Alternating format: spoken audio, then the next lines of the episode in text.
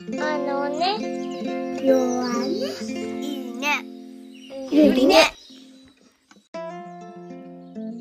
おかえりなさい。この番組は大阪生野区にあるマザーゆり助産所を通じて出会ったお母さんたちが妊娠、出産、子育て、家族の悩みやヒントになるような知恵や技、そして発想などを話すラジオです。家庭も子供も十人十色、声を通じていろんな家族をちょろっと覗いてみる感覚で気軽に聞いてもらえたら嬉しいです。はい、えっと今日は毎月だいたいいっかいあるゆりねの会があったので、その中でときちゃんにインタビューをしたいと思います。じゃあときちゃん、えっと自己紹介お願いします。はい、よろしくお願いします。えっとときこです。えっとお母さん、出産したてのお母さんの中には混ざってますが、実はよんじゅうはっさいです。で、えっと子供はまあ夫がひとりおりまして、で、えー、娘は、えー、にさいとはちかげつ。うん、その時にあのこっち、えー、マザーゆりの方でお世話になって、で今はさんにん暮らしですね。はい、ありがとうございます。いや、もうちょっとラジオで伝われへんのが悔しいぐらい、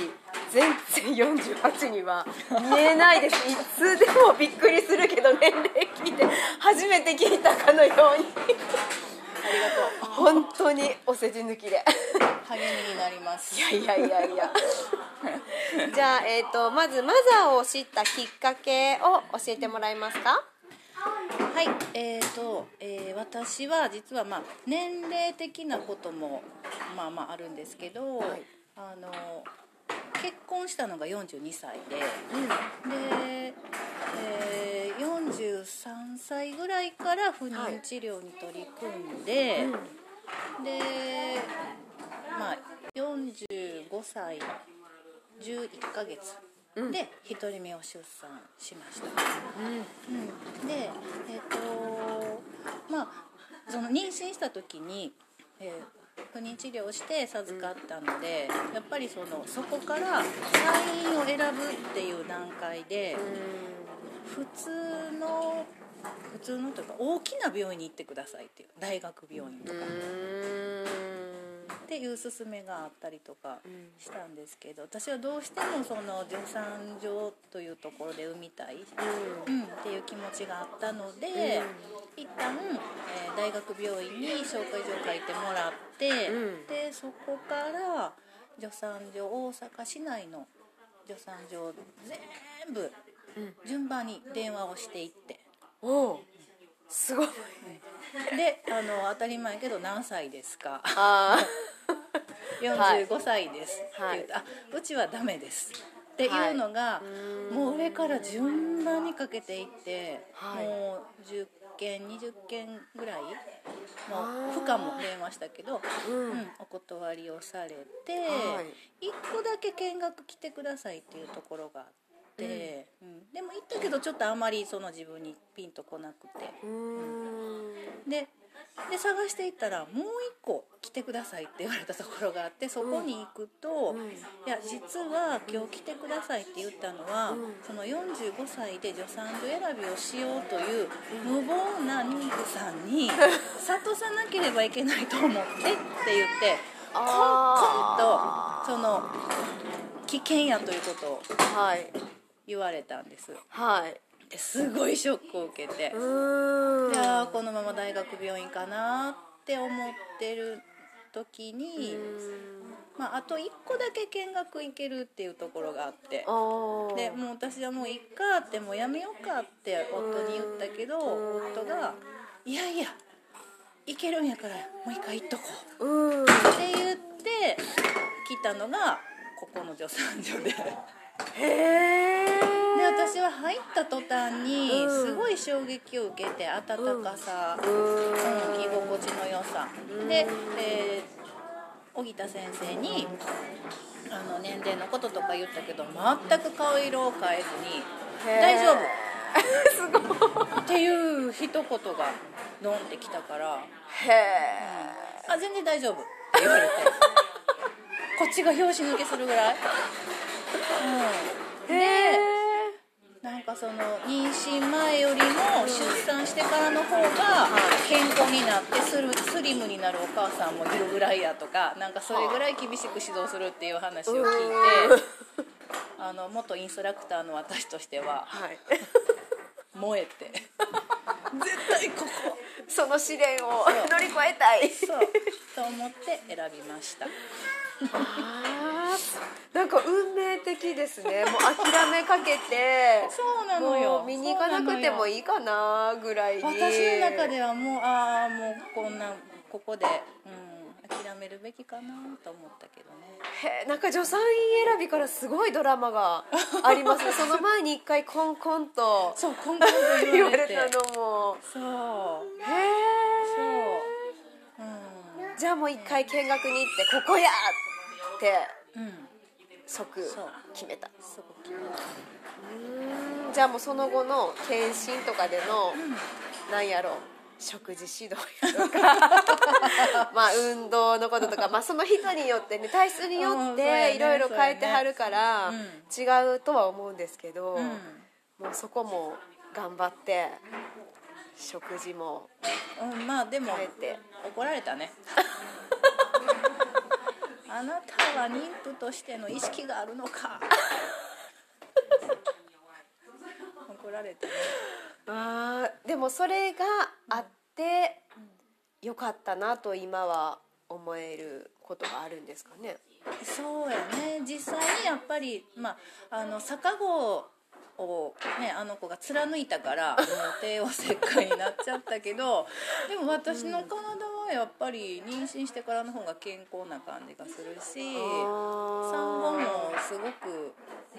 うん、お腹の傷の痛みはあったけどすごい体は楽やったしで何よりあの子がすごい健康で、うんうんね、伸び伸びしてくれてるっていうのがなんか本当にあの、うんだから私の中では妊娠、出産、子育てっていうこの今までのさんねんぐらいの中で後悔してることは一つもないし素晴らしいなんか本当に全て満足してます。でもそれはやっぱり沖田さんのサポートがあったことと産後もこういうつながりがずっとあるっていう、うん、心強いですよね、うん、すっごい心強くて仲間がいてっていう安心感があるっていうのはすごく大きいなっていう、うん、やっぱり赤ちゃんの間ってすごい、うんね、生まれたてとか、うん、不安で不安でそうそうそうそうそうでも聞ける相手がいるっていう、そう、うん、実際に聞く聞けへんは別としても、うん、いつでも受け入れてもらえるっていうのはね、うんうん、すごいありがたい。本当に産んだら終わりじゃなくて本当にね、うんじゃあそういう安心感のもと子育てもできてるしなんか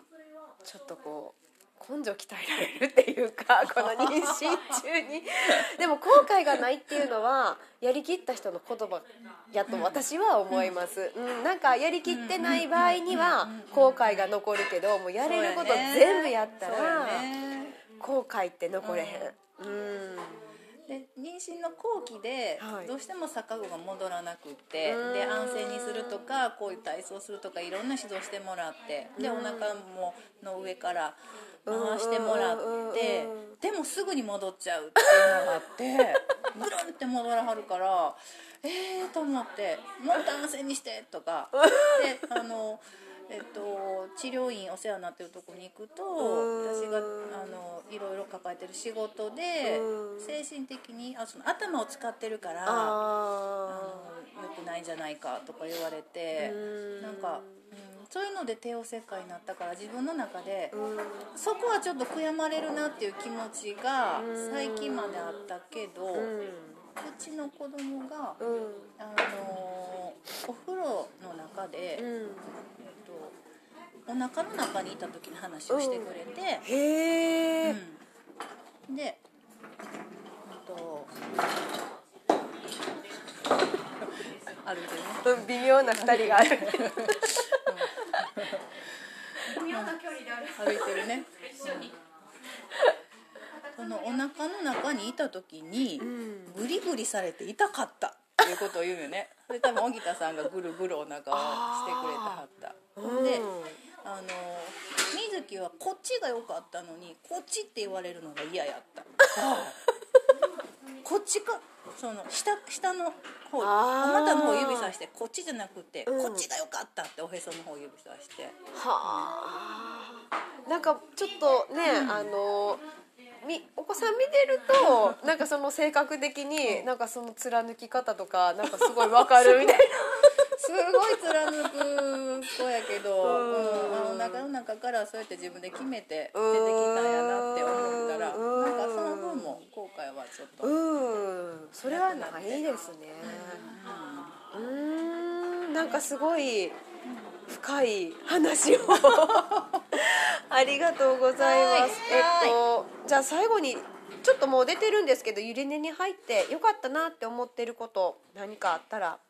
えー、よかったことはもう山盛りもう本当につながりそ